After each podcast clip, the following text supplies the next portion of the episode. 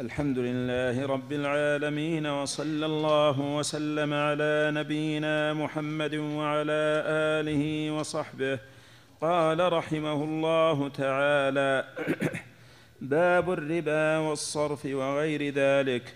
وكل ما كيل أو وزن من سائر الأشياء فلا يجوز التفاضل فيه إذا كان جنسا واحدا. وما كان من جنسين جاز التفاضل فيه يدا بيد ولا يجوز نسيئه وما كان مما لا يكال ولا يوزن فجائز التفاضل فيه يدا بيد ولا يجوز نسيئه ولا يباع شيء من الرطب بيابس من جنسه الا العرايا ولا يباع ما أصله الكيل بشيء من جنسه وزنا ولا ما أصله الوزن كيلا والتمور كلها جنس واحد وإن اختلفت أنواعها والبر والشعير جنسان وسائر اللحمان جنس واحد ولا يجوز بيع بعضه ببعض رطبا ويجوز إذا تناهى جفافه مثلا بمثل ولا يجوز بيع اللحم بالحيوان وإذا اشترى ذهبا بورق عينا بعين فوجد أحدهما فيما اشترى عيبا فله الخيار بين أن يرد أو يأخذ إذا كان بصرف يومه أو يأخذ؟ أو يأخذ كناية أو يقبل. أو يقبل؟ نعم. بدل يأخذ يقبل. نعم. فله الخيار بين أن يرد أو يأخذ إذا كان بصرف يومه وكان العيب ليس بدخيل عليه من غير جنسه ويأخذ قدر ما ينقص. أو يأخذ. سم؟ أو يأخذ. سم؟ أو يأخذ. عندنا ويأخذ.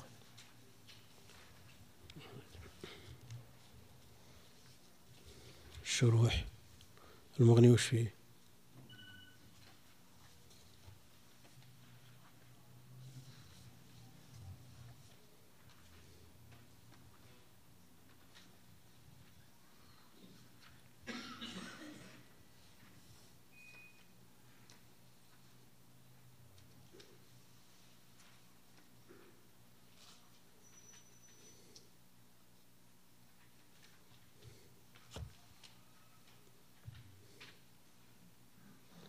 يعني التخيير بين القبول والرد والأرش?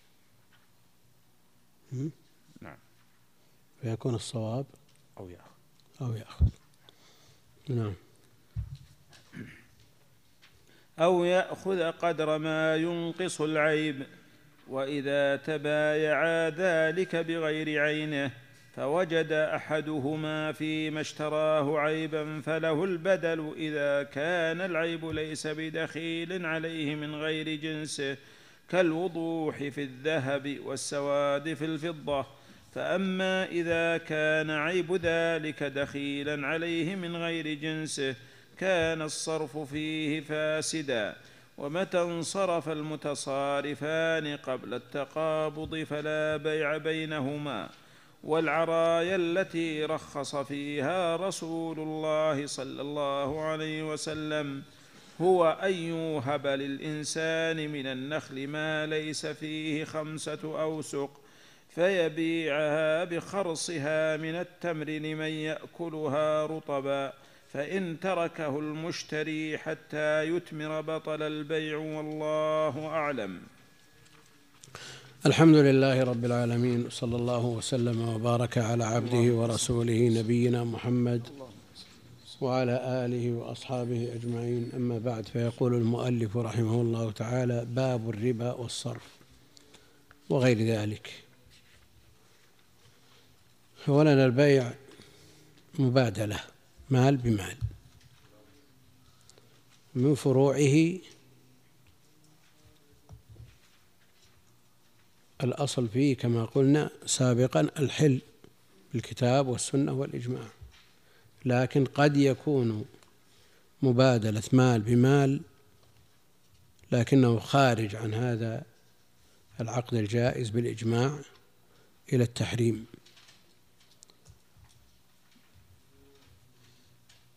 إما أن يكون ربا وإما أن يكون صرف. الصرف الربا معروف. بيع الجنس بجنسه متفاضلا أو نسيئة. وبيع الجنس بغيره من الربويات من الربويات نسيئة. الصرف مبادلة النقد بالنقد. مبادلة النقد بالنقد. وداخل في حد البيع لأنه مبادلة مال بمال. وعلى هذا لا يجوز الصرف فيما لا يجوز فيه البيع في المكان أو الزمان الذي لا يجوز فيه البيع. إذا نودي للصلاة من يوم الجمعة فاسعوا إلى ذكر الله وذروا البيع. والصرف مبادلة مال ينطبق عليه حد البيع. البيع ولا يجوز البيع في المسجد كما هو مقرر عند أهل العلم والخلاف معروف لكن الكلام على المرجح. وكثيرا ما يحصل الصرف أو يحصل البيع في المسجد وبعدها الأذان بعد النداء الثاني من يوم الجمعة. في الأمور التي تجري عند الجوامع من بيع المساويك. أو السلع الخفيفة. ويحصل الصرف أيضا عند التصدق على السائل في المسجد. وهذه أمور يجب أن يحتاط لها المسلم لأن الربا شأنه عظيم محرم بالكتاب والسنة وأجمع أهل العلم على تحريمه وهو من كبائر الذنوب. وجاء فيه من الوعيد ما لم يأت في غيره من الذنوب. لأن الناس يتساهلون فيه. يتساهلون فيه فجاء في شأنه ما لم يأتي بذنب آخر غير الشرك. وجاء التشديد حتى إن الدرهم منه جعل أشد من الزنا مرات. إن صح الخبر والخبر مختلف فيه. لكن طرق تدل على أن له أصلا. فإذا كان الدرهم الواحد أشد من ست وثلاثين زنية فهل يقصد بهذا حقيقة الموازنة أو الزجر والردع؟ نعم الزجر. ولذا جاء فيه أنه من السبع الموبقات أكل الربا.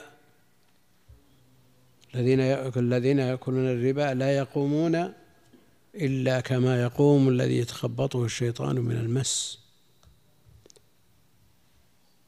تصرح جمع من المفسرين أن آكل الربا يبعث يوم القيامة مجنونا.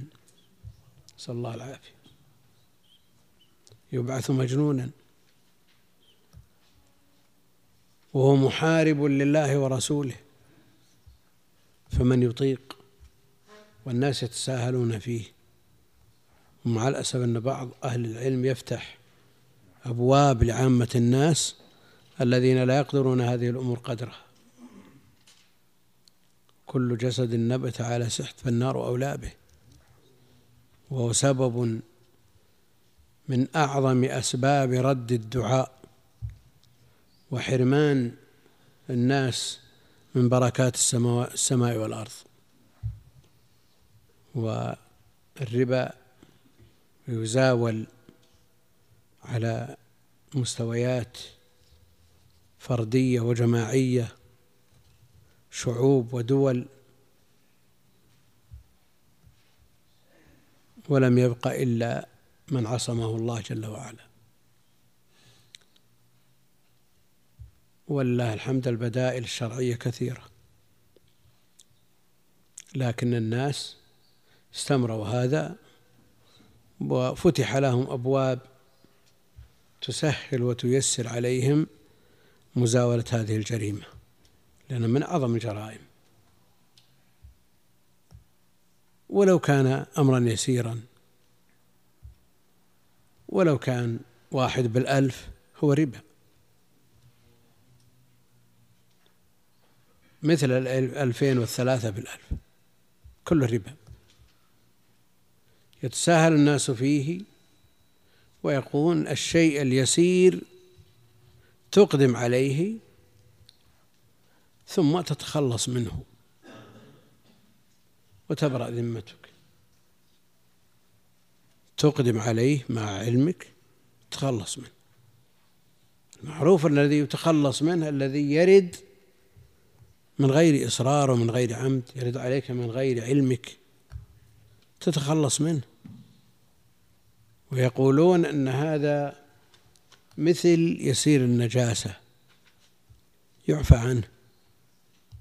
لكن يسير النجاسة هل يقول قائل عاقل فضلا عن عالم أنه يمكن أن يأتي شخص يقول بل على ثوبي شيئا يسيرا.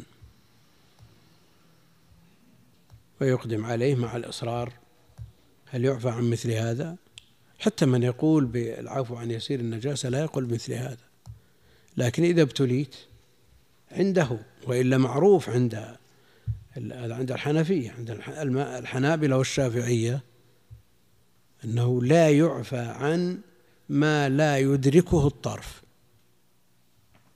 من النجاسة وأمثال رؤوس الإبر لا يعفى عنها عندهم.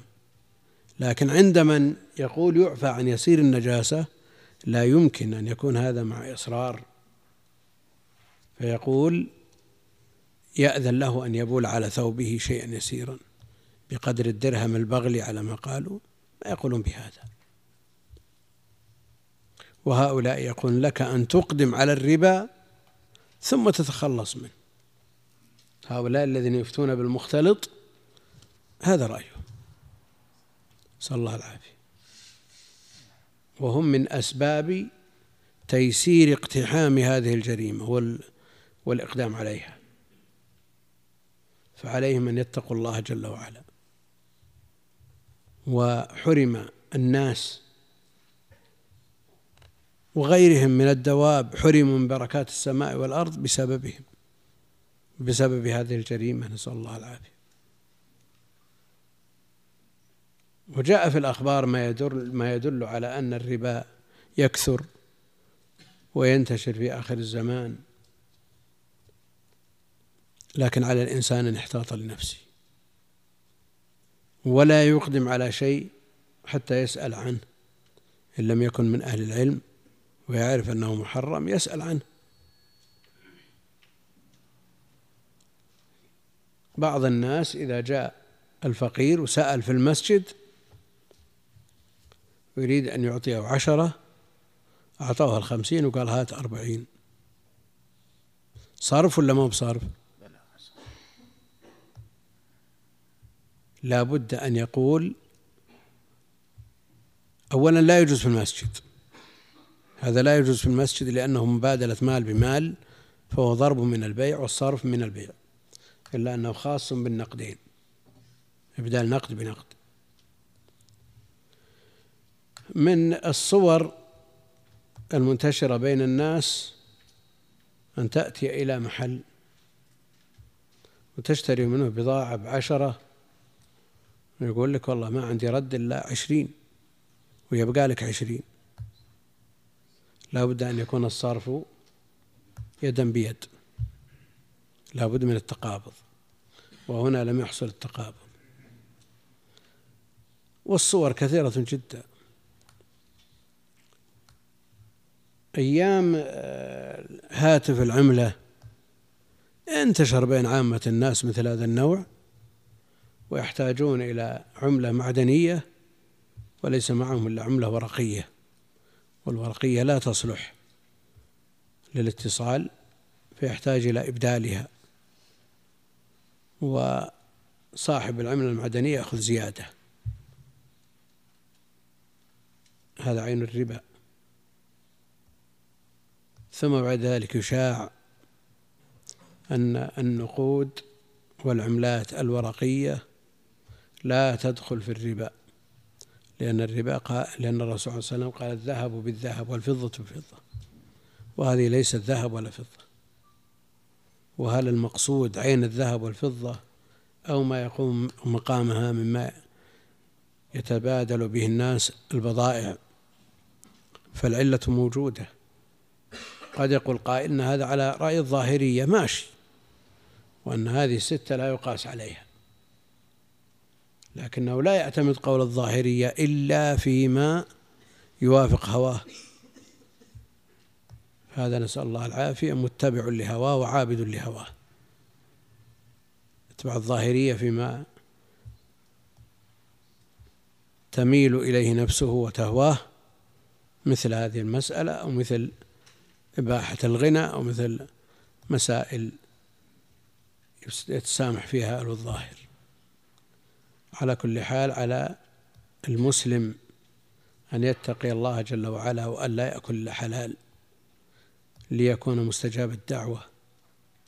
أطب مطعمك تكن مستجاب الدعوة. ذكر الرجل أشعث أغبر يطيل السفر يمد يديه إلى السماء يا ربي يا رب ومطعمه حرام ومشربه حرام وملبسه حرام وغذي بالحرام فأنى استبعاد فأنى يستجاب له. فعلى الإنسان أن يتقي الله وقد جاء في تحريمه والتحذير منه من النصوص الشيء الكثير. قلنا إن المفسرين قالوا إن المرابي يبعث يوم القيامة مجنون لا يقومون إلا كما يقوم الذي تخبطه الشيطان من المس.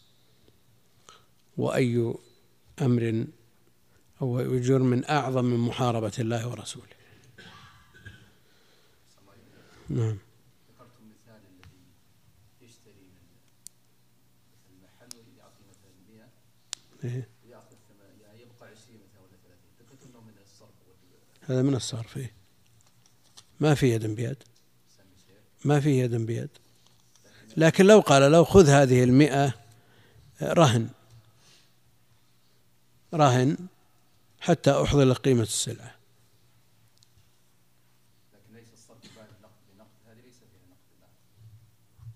كيف ما فيها نقد؟ كيف؟ طيب وباقي المبلغ العشرين الباقيات؟ إيه باقي العشرين اللي بقت مقابل إيش؟ اخصم العشرة أو العشرين قيمة البضاعة يبقى مبادلة ثمانين بستين. ها؟ هي مئة. قيمة البضاعة عشرين احسمها هذه ما فيها إشكال. لو ما معك دراهم تنصرف بدون إشكال لأنه لا يجري فيها الربا. لكن الثمانين بستين هنا يجري الربا. ظاهر؟ أحسن الله إليك. يوجد عند بعض الدوائر اللي يشترط في بعض معاملاتها رسوم. يوجد أناس يسددون عن الشخص المطلوب منه السداد ويأخذون عليه زيادة. إيه. أي نعم. زيادة مقننة يقول لك 25% 30% يعني الغرامات والرسوم وغيرها. أي نعم. يكون اشتراط التسديد في بنك من البنوك وأنت ما عندك حساب في بنك الرياض مثلا هذا يحصل كثير. فيأتي إليك من معه غرامة تسدد أو رسم ويقول أنت حسابك في بنك الرياض وعلي غرامة ألف أعطيك مبلغ كذا مع الأصل وتسدد لي من حسابك.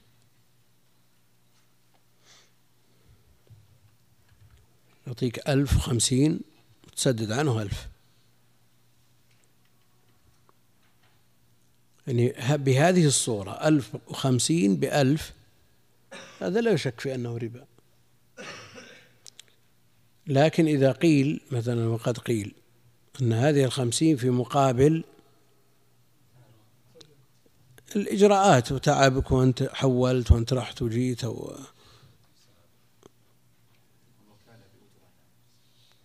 أجرة مثل. يتسمح بعضهم في هذا وله وجه لكن يبقى أن يحتاط لمثل هذا. البطاقات الهاتف. خمسين بطاقة بخمسين يشتريها بأربعين.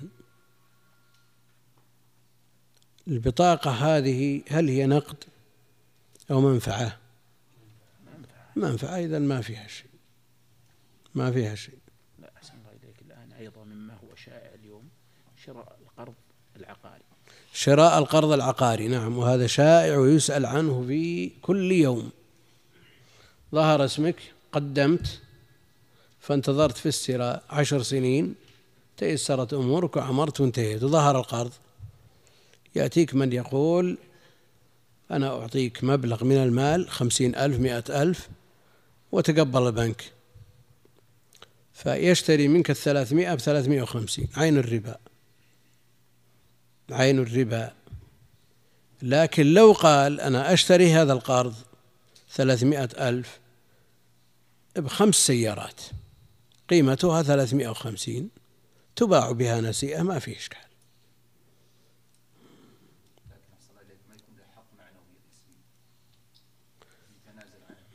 لا لا لا. هذا مال بمال. مال بمال يعني إذا إذا تمحض المعنوي على الخلاف في كونه انتفاع يجوز أو كونه جاه يختلفون هل هو منفعة أو جاه فإن كان منفعة جاز بيعه وإن كان جاه فلا يجوز أخذ الأخذ في مقابل الجاه. قال رحمه الله وكل ما كيل أو وزن من سائر الأشياء فلا يجوز التفاضل فيه إذا كان جنسا واحدا. وكل ما كيل أو وزن أولا النص جاء في ستة أشياء الذهب والفضة والبر والشعير والتمر والملح. ستة أشياء. أهل الظاهر يقول لا ربا إلا في هذه الستة. وما عداها بع كيفما شئت.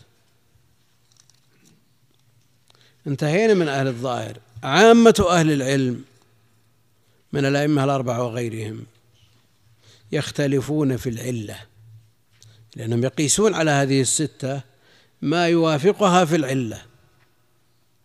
الذي مشى عليه المؤلف وهو المذهب أن العلة الكيل والوزن. ويجري الربا في كل مكيل وموزون مطعوم أو غير مطعوم.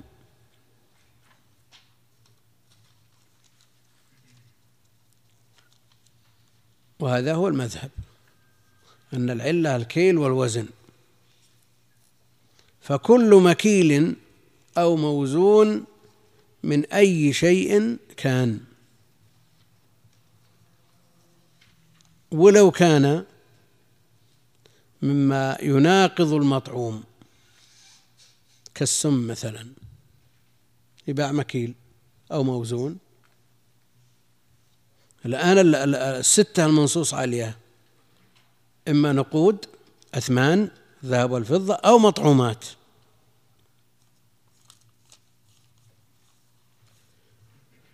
فالعلة كونها كيل أو وزن نعم الأربعة المطعومة مكيلة والذهب والفضة موزونة. يعني العلة موجودة. لكن هل هي منصوصة أو مستنبطة؟ مستنبطة.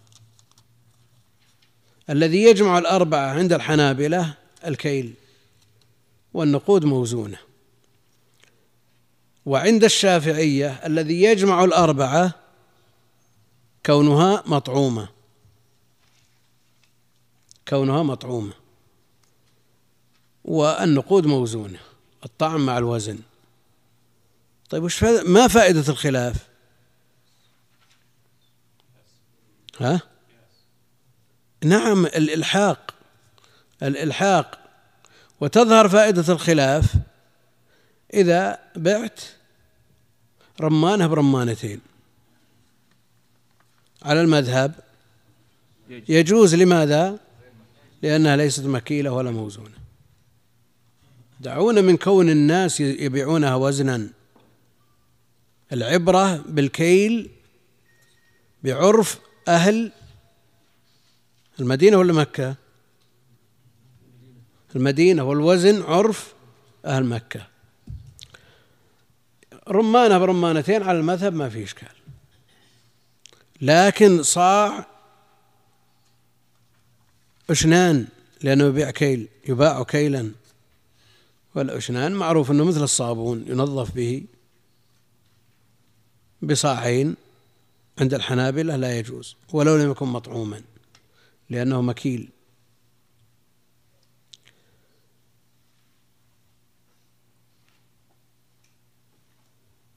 إذا نظرنا إلى الأربعة وجدنا أنه يجمعها الكيل والطعم.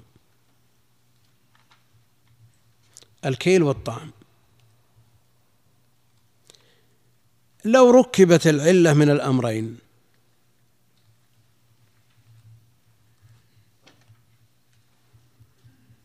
الكيل والطعم وهل في هذا تضييق للربا أو توسيع؟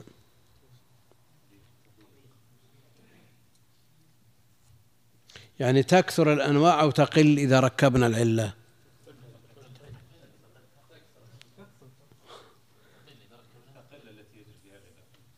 أي تقل. تقل. والأصل المنع والإباحة. الأصل الإباحة. فحينئذ لا نمنع إلا بيقين. إيش معنى إنه لو لو الحديد مثلا. الحديد يوزن يباع بطا. هذا يجري فيه الربا ولا ما يجري عند الحنابلة؟ يجري فيه الربا لأنه موزون ولا يجري فيه الربا عند الشافعية لأنه غير مطعوم. لكن الشافعي أيضا يقولون بالوزن في النقدين.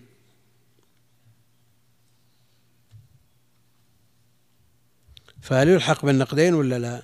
عندما الطعم مع الوزن وعند الحنابلة الكيل والوزن. في الإفصاح لابن هبيرة ويجمع المذاهب.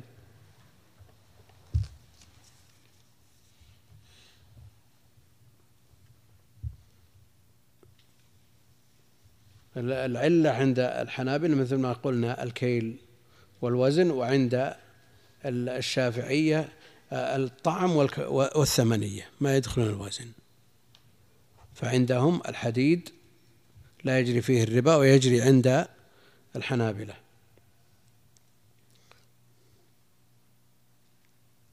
شيخ الإسلام رحمه الله يختار أن العلة في الذهب والفضة كونها ذهب وفضة.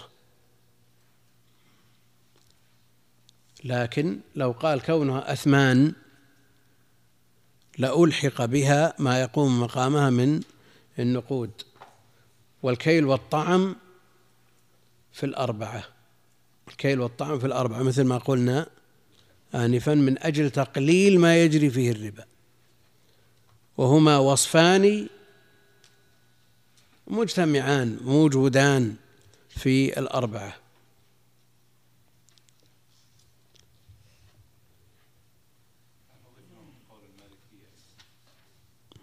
إيه. الآن البر والشعير والتمر هذه مطعومة. وماذا عن الملح؟ هل يطعم بمفرده؟ لا. لكنه في الجملة مطعوم مع غيره. مطعوم مع غيره. وإذا قلنا بهذا بالنسبة للماء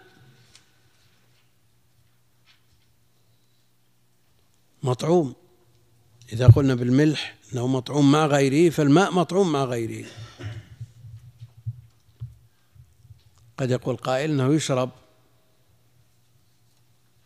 بمفرده لكن الطعام غير الشراب. لأن الذي يجمع الأربعة كونها لها جرم مطعومة. فالماء على هذا مع أن الأئمة الأربعة اتفقوا على أنه لا يجري فيه الربا إلا رواية عند مالك رحمه الله. ننظر ماذا يقول صاحب الإفصاح.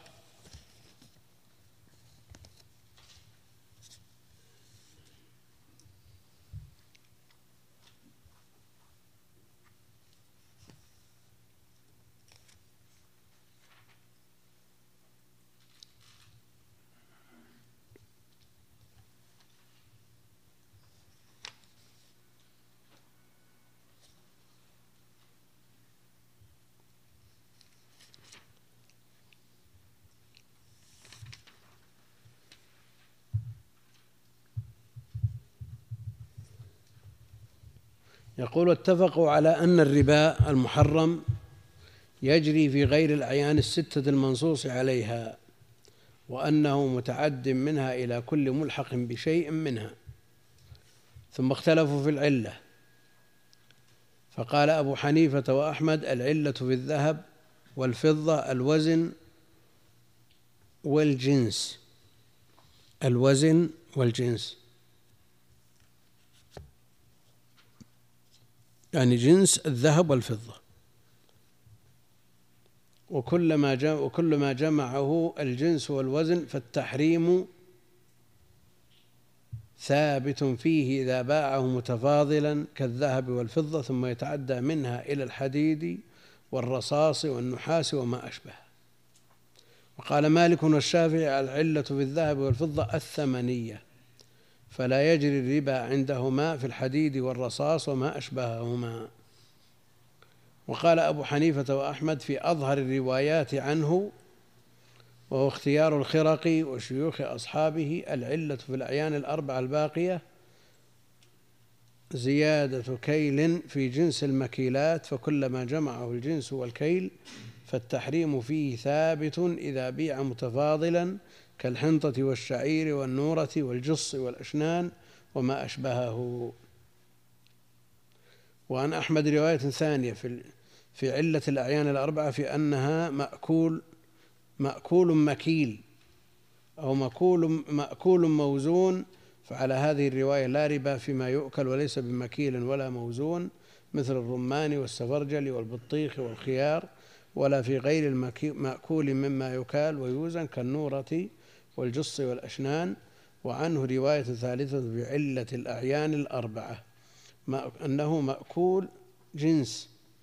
فعلى هذه الرواية يحرم ما كان مأكولا خاصة ويدخل في التحريم سائر المأكولات ويخرج منه ما ليس بمأكول.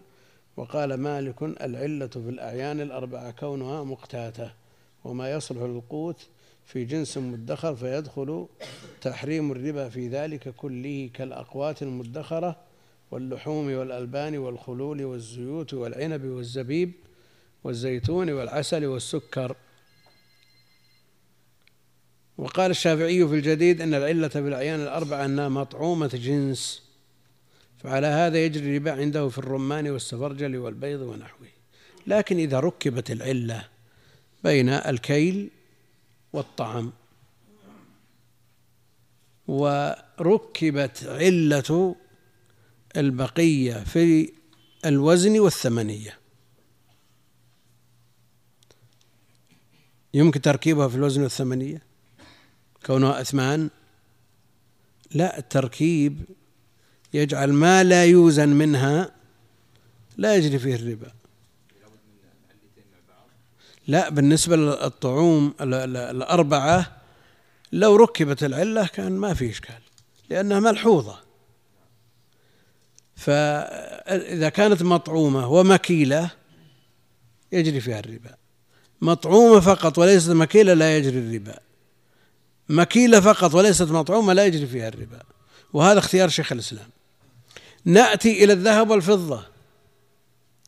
إذا نظرنا إلى الأصل في الثم في الأثمان أنها ذهب وفضة. وقسنا عليها ما يقوم مقامها.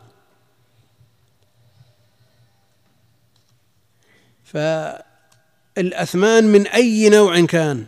سواء كانت من حديد أو من ورق أو من غير ذلك كلها ممنوعة لأن العلة موجودة.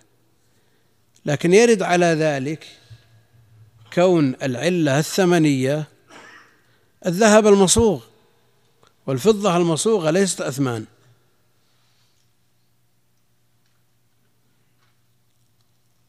يجري فيه الربا ولا يجري؟ يجري فيه الربا. يجري فيه الربا ولو لم يكن ثمنا. إلا أن يقال إن الأصل الثمنية الأصل فيها الثمنية.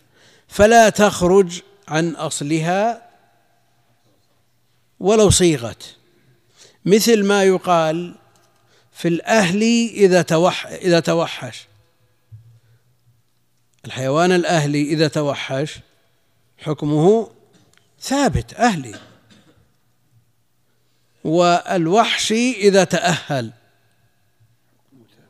حكمه وحشي. فحكمه باقي.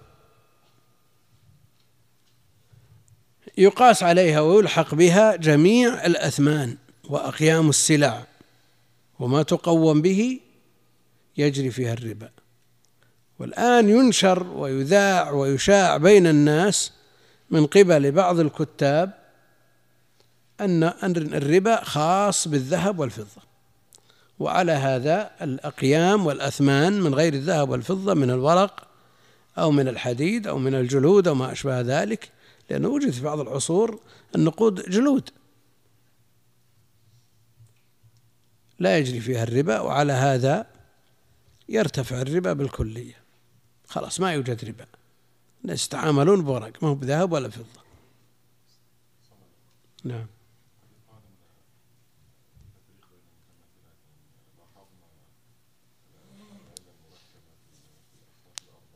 اي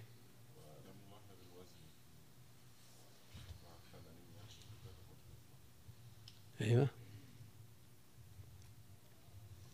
يعني مثل ما ركبنا العلة في الأربعة نركب العلة في الاثنين.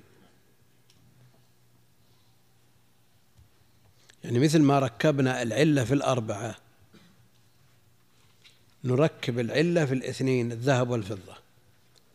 لكن الإشكال أنه يرد علينا أمور متفق عليها. أمور متفق عليها. ها؟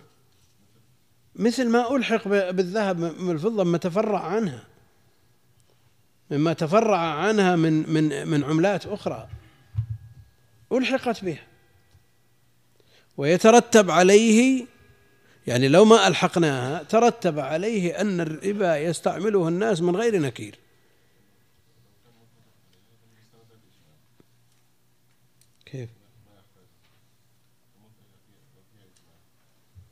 إيه لكن لابد من إيجاد علة ليتم القياس. لأن القياس الحاق فرع بأصل لعلة تجمع بينها. ولو لم نوجد علة قلنا هذا خاص بالذهب والفضة ويقاس عليها ما عداها لكن كيف نقيس عليها ونحن ما ما عندنا علة؟ لا نستطيع أن نقيس إلا إذا وجدنا علة.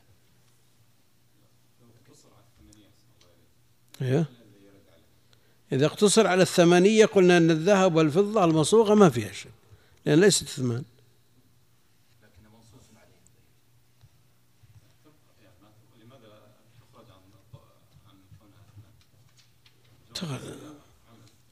الصياغة تخرجها عن كونها أثمان لكنها تبقى أنها ذهب وفضة.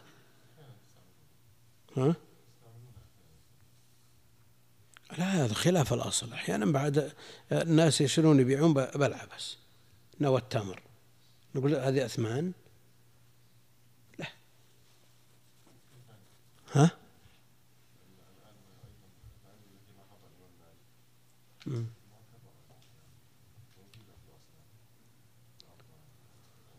وقال مالك والشافعي العلة في الذهب والفضة الثمانية.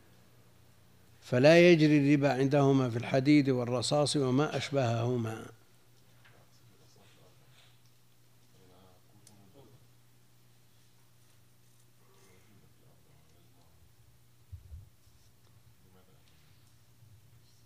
كونها تدخر كونها تقتات هذا معتبر مطعوم.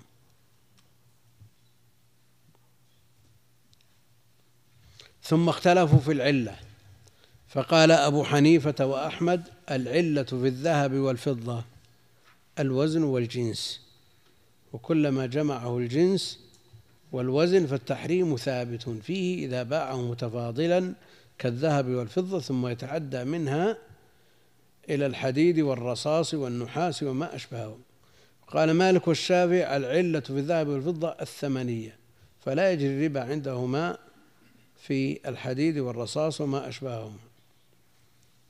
وقال أبو حنيفة وأحمد في أظهر الروايات عنه في أظهر الروايات عنه واختيار الخرقي وشيوخ أصحابه العلة في الأعيان الأربعة الباقية زيادة كيل في جنس المكيلات.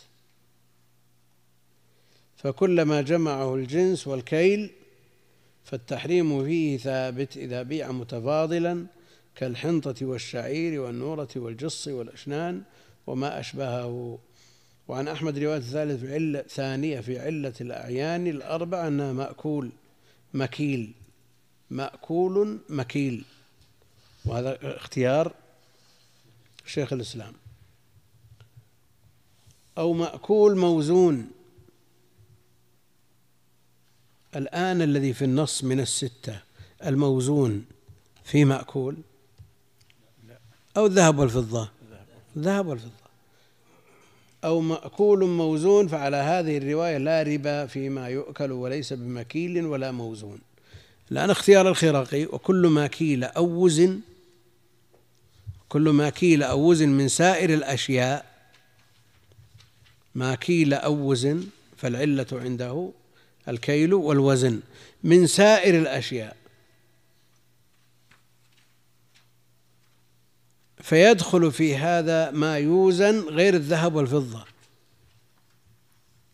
وهل يدخل في هذا ما كيل من الذهب والفضة؟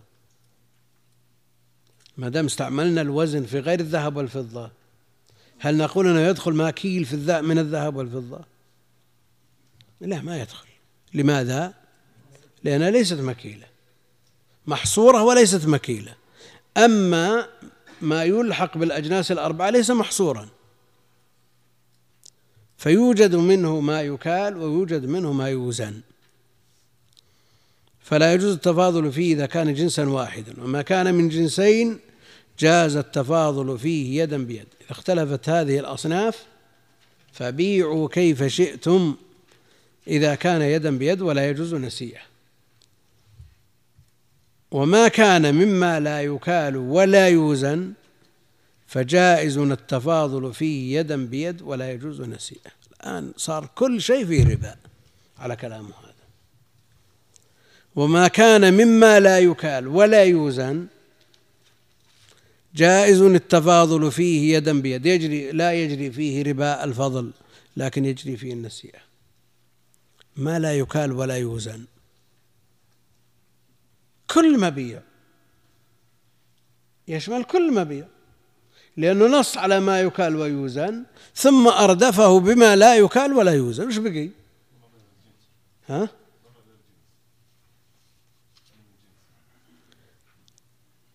وكل ما كان مما لا يكال ولا يوزن فجائز التفاضل فيه يدا بيد ولا يجوز نسيئه يعني ما أبقى شيء. جعله مثل ما يجري فيه الربا مع اختلاف الجنس. لأنه الآن قضى على العلة التي آه، قعدها في أول الباب. نعم قضى عليها. ولذا أظن صاحب المغني آه، آه، ضعف هذا القول. شو يقول؟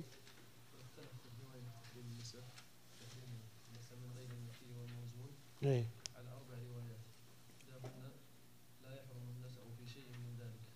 لا يحرم النسأ في شيء من ذلك. نعم. سواء بيع بجنسه أو بغيره طيب. متساويا أو متفاضلا إلا على قولنا إن العلة إن العلة الطعم فيحرم النسأ في المطعوم ولا يحرم في غيره طيب. وهذا مذهب الشافعي هذا لا يكال ولا يوزن مثل الرمان. هذا عند الشافعي يجري فيه الربا وعند الحنابلة لا يجري. لكن على الرواية الأخيرة ما لا يكال ولا يوزن يعني ما بقي شيء. ولذلك هذا القول ضعيف. وشوف الترجيح بعد ذكر الروايات.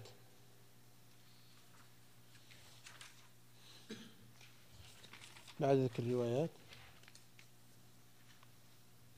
والراجح من هذه الروايات الأولى. عندك في المغني.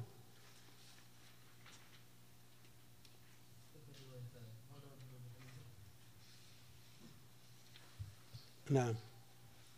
ثم قال والراجح. وأصح الروايات هي الأولى.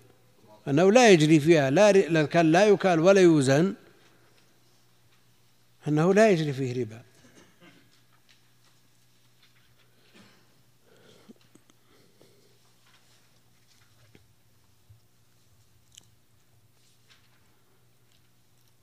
المقصود أن الخلاف في العلة التي من أجلها يلحق بالأصناف الستة ما يشاركها في العلة الكيل والوزن عند الحنابلة والكيل أو الطعم الطعم والثمنية عند الشافعية.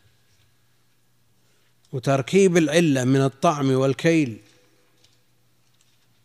بالنسبة لشيخ الإسلام في الأربعة. وبالنسبة للاثنين كونها ذهب وفضة لكن هذا الكلام يرد عليه الأثمان من غير الذهب والفضة. الأثمان من غير الذهب والفضة. فلو كان قول شيخ الإسلام الكيل والطعام بالنسبة للأربعة يلحق بها كل مكيل مطعوم وبالنسبة للذهب والفضة الثمنية وكونها ذهب وفضة. يعني الصياغة إن قلنا إنها تخرجها مع أن شيخ الإسلام يرى أنه لا يجري فيها الربا. الذهب إذا المصوغ لا يجري فيه الربا عنده لأنه أخرجه عن كونه ثمن. نعم.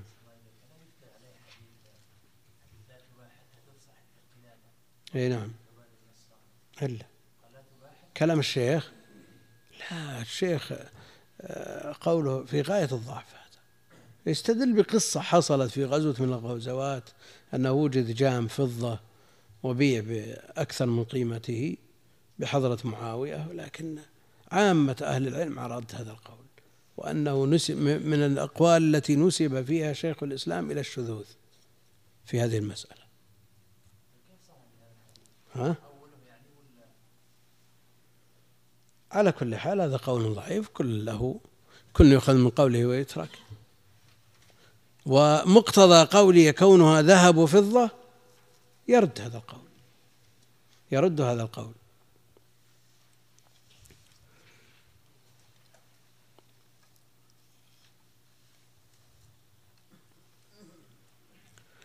ولا يباع شيء من الرطب بيابس من جنسه إلا العرايا.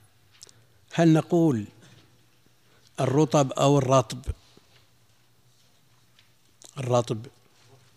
ها؟ لأنه إذا قلنا الرطب بيابس ما نحتاج إلى جنسه. الرطب التمر.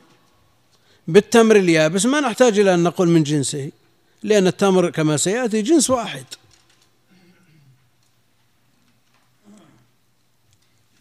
وإذا قلنا الرطب باليابس قلنا العنب ما يباع بالزبيب.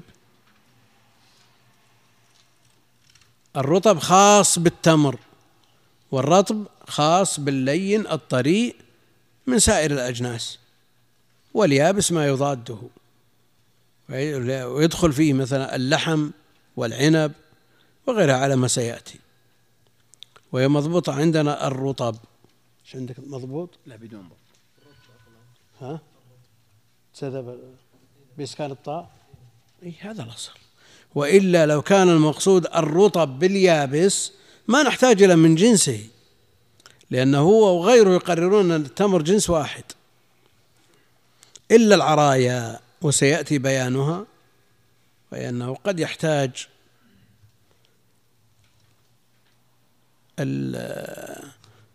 الإنسان الذي ليس عنده تمر إلى تمر رطب يأكله مع الناس في وقته وعنده تمر يابس من بقايا تمر العام الماضي مثلا فإن باعه باعه برخص فرخص له أن يشتري بهذا اليابس تمرا آه، رطبا يأكله مع الناس فرخص له في خمسة أوسق وما دون على ما سيأتي. ولا يباع ما أصله الكيل بشيء من جنسه وزنا. يعني ما تشتري مئة كيلو تمر بمئة كيلو. وتشتري مئة صاع بمئة صاع. لماذا؟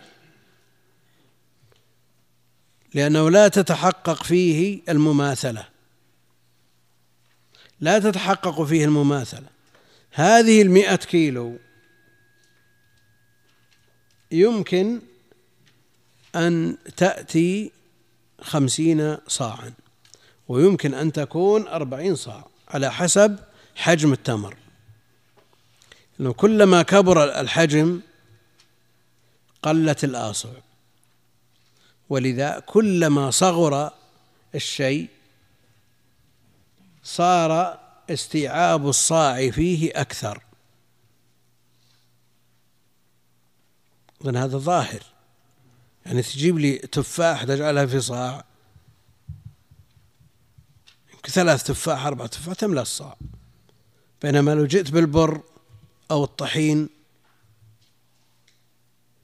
يستغرق ويستوعب جميع أجزاء الصاع. ولذا قالوا إنها لا تتحقق المماثلة إلا إلا ببيع المكيل كيلا والموزون وزنا. قال ولا يباع ما اصله الكيل بشيء من جنسه وزنا ولا ما أصله الوزن كيلا والتمور كلها جنس واحد وإن اختلفت أنواعها. تباينت أنواعها. منها ما يباع صاعه بخمسة وعشرة ومنها ما يباع بالخمسين ومنها ما يباع بأضعاف ذلك. كلها جنس واحد. طيب غبن إني أبيع ما ما صاعه بخمسة بما صاعه بمئة. غبن؟ قال بيع الجنيب بيع إيش؟ بيع الجمع. واشتري بالدراهم جنيبا. باع هذا واشترى هذا. لما باع بلال الصاع بصاعين من أجله عليه الصلاة والسلام قلت طيب ماذا أصنع؟ بع الجمع واشتري بالدراهم جنيبا. بع النوع الأقل واشتري بقيمته جيدة والعكس إن كنت تريد أكثر. نعم. لو باعه وزاد مقابل الزيادة مبلغ. لا لا؟ لا يجوز. لا. هذا مد عجوة. مد عجوة. صاع بصاع ودرهم. نعم.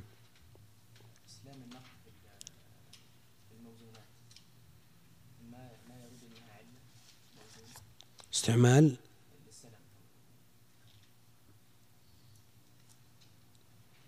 وش فيه؟ لا السلام ما هو بنقد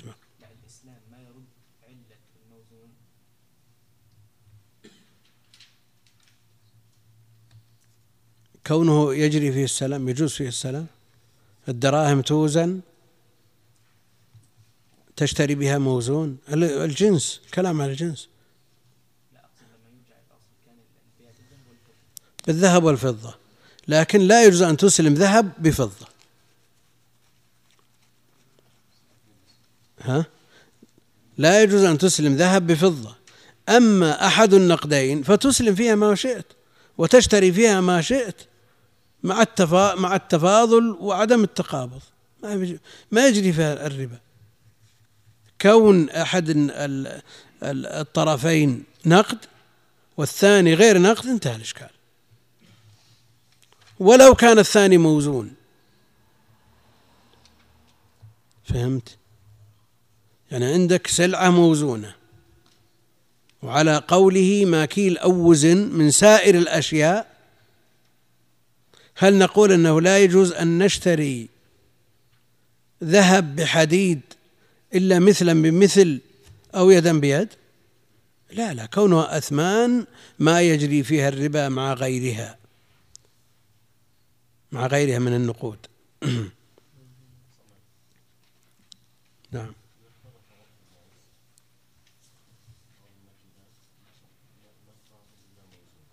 طيب. لا لا يرجع فيه إلى عرف مكة والمدينة.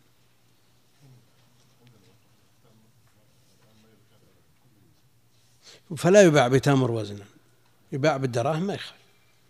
لأنه لا يشترط التماثل لأن بعض الناس تحسس من مثل هذه الأمور ويقول ما دام التمر ما يجوز بيعه إلا كيل الناس ما يبيعونه إلا وزن. يشترط هذا متى؟ إذا أريد بيعه بتمر. أما إذا بيع يريد بيعه مما يجوز فيه التفاضل بغير جنسه ما في إشكال. جزاف يباع التمر يباع يباع بالتمر كيل. يباع بغيره بما شئت ولو جزاف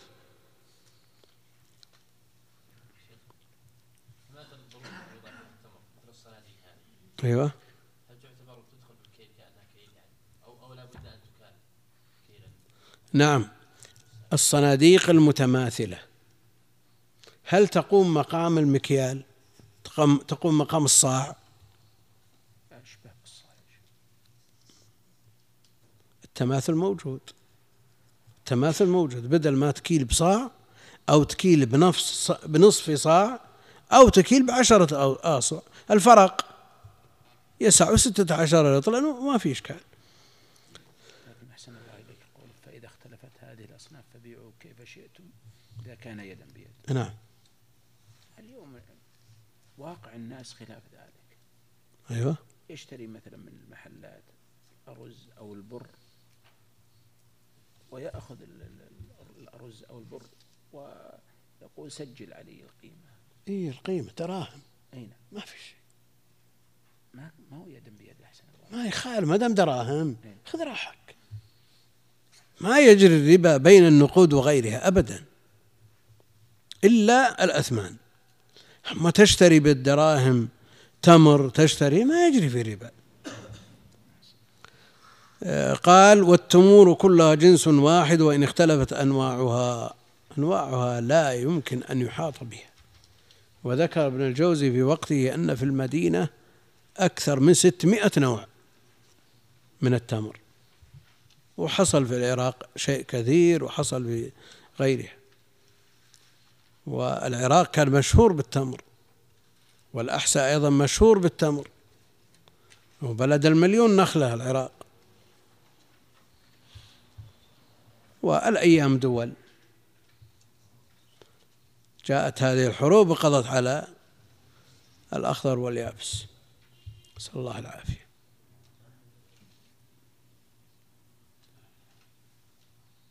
والتمر يؤتى به من بعيد ومن قريب.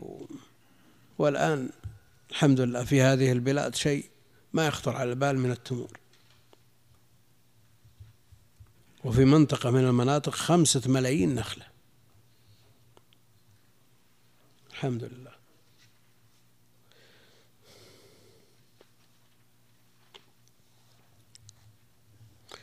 قال والبر والشعير جنسان.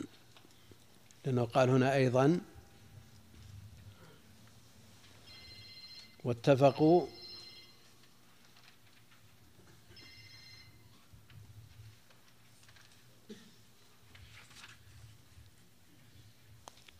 هنا.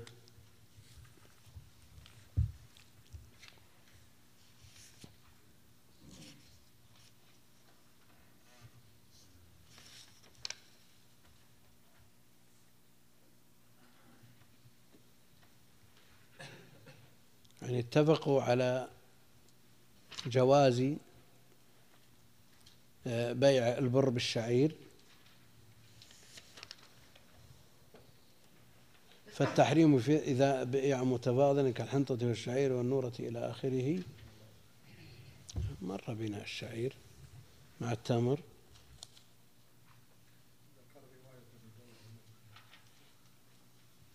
نبي نتكلم عنه. لا بس أنا أنا قال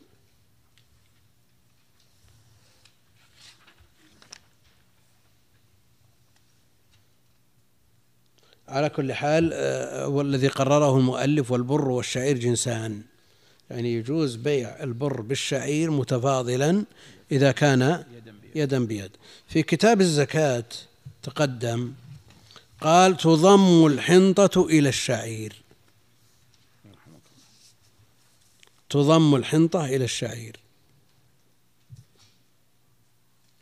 ليش تضم وهما جنسان؟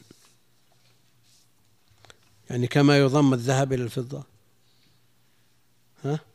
هذا الذي يظهر شو؟ هذا الذي يظهر الله. يقول تضم الحنطة إلى الشعير. فتزكى إذا كانت خمسة أوسق. وكذلك القطنيات وكذلك الذهب والفضة. وعن أبي عبد الله رحمه الله رواية أخرى أنه لا يضم وتخرج من كل صنف على انفراده إذا كان نصابا.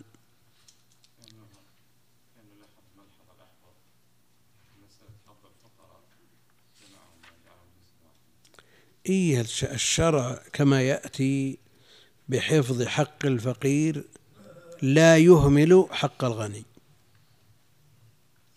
قال وإياك وكرائم أموالهم. فهو ينظر بعدل وإنصاف إلى الطرفين. ها؟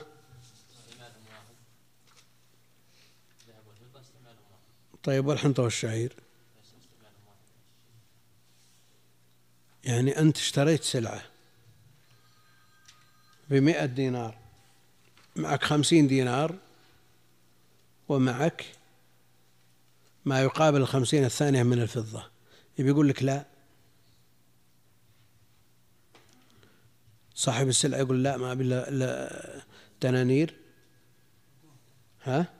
يوافق لكن لم إنك اشترى منك مئة صاع من البر. قلت والله ما عندي إلا ثمانين وخمسين صاع شعير. يقبل؟ لا يقبل لأن الاستعمال يختلف. استعمال هذا عن هذا. لكن تضم الحنطة والشعير فتزكى إذا كانت خمسة أوسق. وفي وقتها قلنا لأن من أهل العلم من يقول أنهما جنس واحد. وقرر في ذلك الوقت أنهما جنس واحد. وهنا يقرر المؤلف البر والشعير جنسان. البر والشعير جنسان. مر بنا في هذا.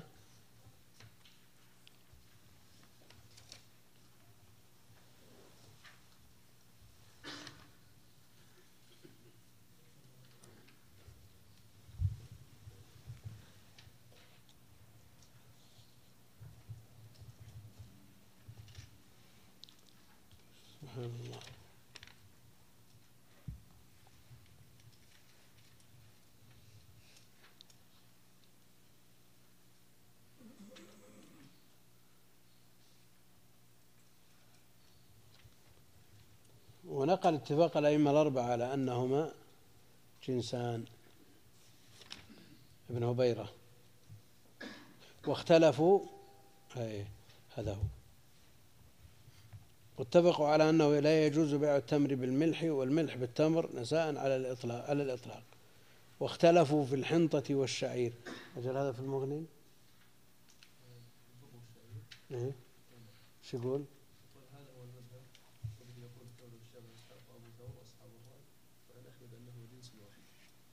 أنهما.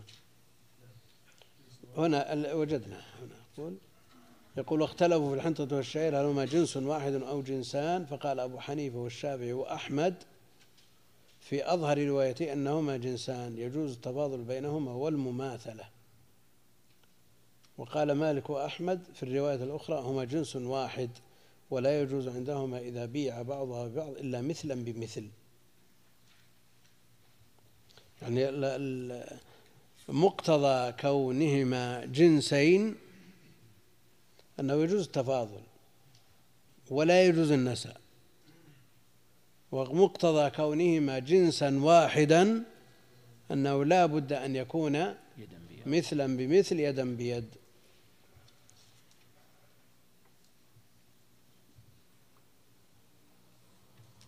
واختلفوا في الحنطة والشعير هل هما جنس واحد أو جنسان؟ فقال أبو حنيفة والشافعي وأحمد في أظهر روايتيه إنهما جنسان يجوز التفاضل بينهما والمماثلة. وقال مالك وأحمد في الرواية الأخرى هما جنس واحد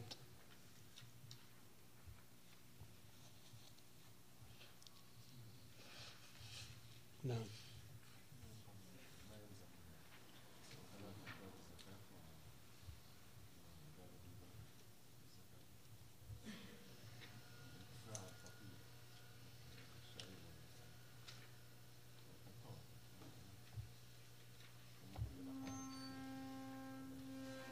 وفي باب الربا ينظر الأحوط. أيهما أحوط؟ أن يكون جنسا واحدا أو جنسين. أيهما أحوط؟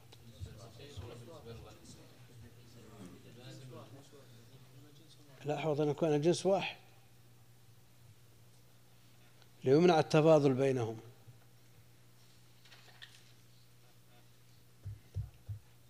تصورت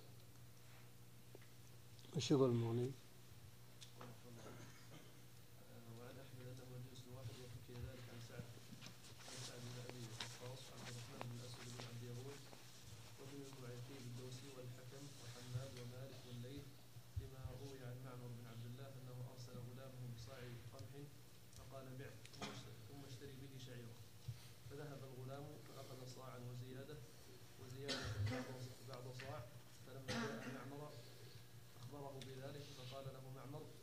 وش يقول المغني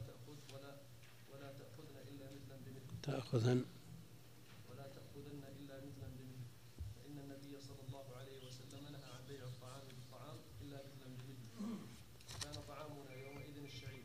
قيل فإنه ليس بمثله قال إني أخاف أن يضارع أخرجه مسلم ولأن أحدهما يغش في الآخر فكان كنوعي الجنس ولنا قول النبي صلى الله عليه وسلم بيعوا البر بالشعير كيف شئتم يدا بيد؟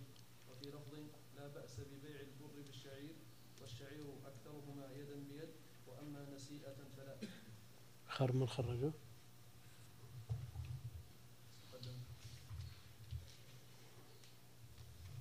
عندك بنفس المجلد شو يقول؟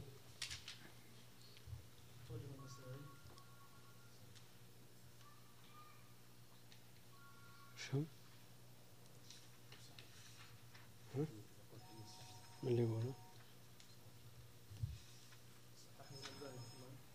بيعوا التام بيعوا البرة بالشعير.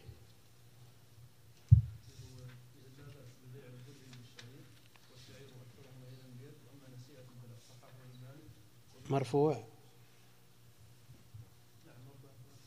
الله صياغته الله صياغته فيها فيها شيء. عبارة فقهاء هذه عبارة فقهاء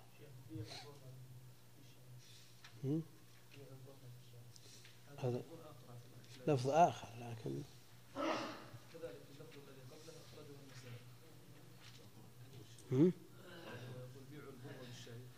أما لا بأس أن تبيع البر بالشعير والشعير أكثرهما ما أدري عبارة فقهاء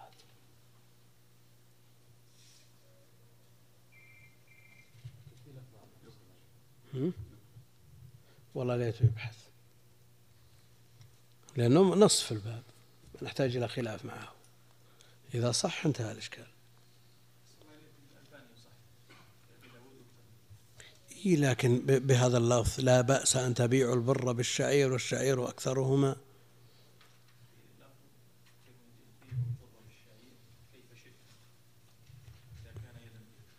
ماشي ماشي بهذا اللفظ. عليه أنوار النبوة لكن لا بأس أن تبيعوا البر بالشعير والشعير أكثرهم. ما أدري والله. ها؟ ها؟ على كل حال لو زيد بحثه كان أفضل. قال والبر والشعير جنسان وسائر اللحمان جنس واحد. يعني لحم إبل لحم بقر لحم غنم لحم طيور لحم سمك.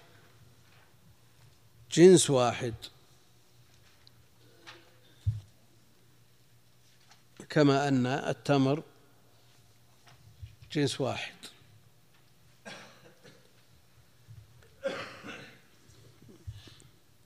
فعلى هذا وهذا ماشي على أن ها؟ نعم. لأنه موزون موزون ومطعوم. وكل ما كيل أو وزن من سائر الأشياء.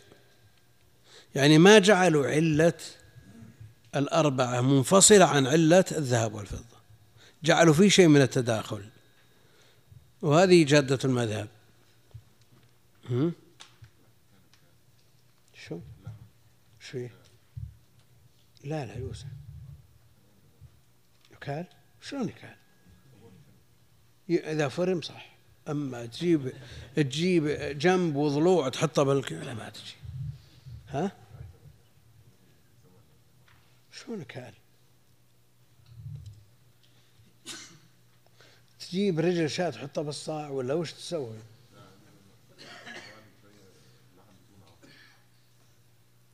إيه إذا فرم ممكن تصور لكن بعظامه والضلوع وش تسوي لا تختلف. ما يمكن أن تنضبط بالكيل.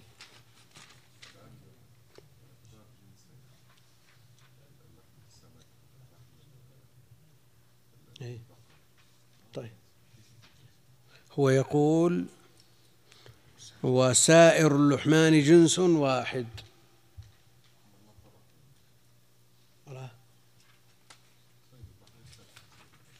في بعض الأحكام في جوازه للمحرم ومنعه وأكل ميتته لكن هو لحم على كل حال.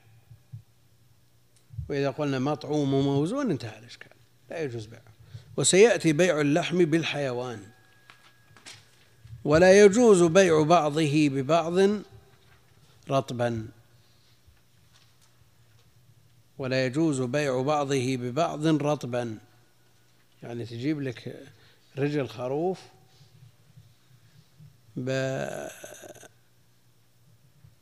بما يعادلها ولا يجوز بيع بعضه ببعض رطبا. يكون الطرفين كلها رطبة. ها؟ ويجوز إذا تناهى جفافه مثلا بمثل لأن نسبة الرطوبة تختلف. نسبة الرطوبة تختلف. وهو موزون. فإذا زادت نسبة الرطوبة ثقل اللحم. كما أنه لا يباع بالتمر بما هو أقل منه. نشوفه ما يتأثر به الكيل لأنه كل ما نشف صغر. المقصود أنه إذا تناهى في الجفاف انتهت الرطوبة بالكلية. صار صلب. زال المحظور. وتم التماثل فيه وزنا.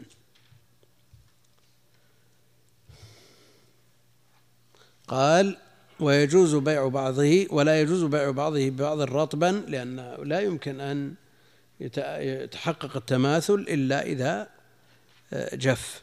ويجوز إذا تناهى جفافه مثلا بمثل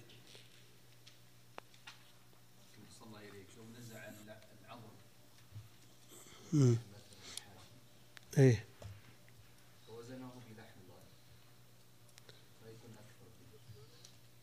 لكن يأتي يرد عليه أنه أن أن الجفاف والرطوبة تتفاوت. تتفاوت. ولا شك أن زيادة الرطوبة لا أثر في الثقل. فلا يتحقق التماثل. ونقف على هذا والله أعلم. صلى الله على محمد وعلى آله وصحبه أجمعين.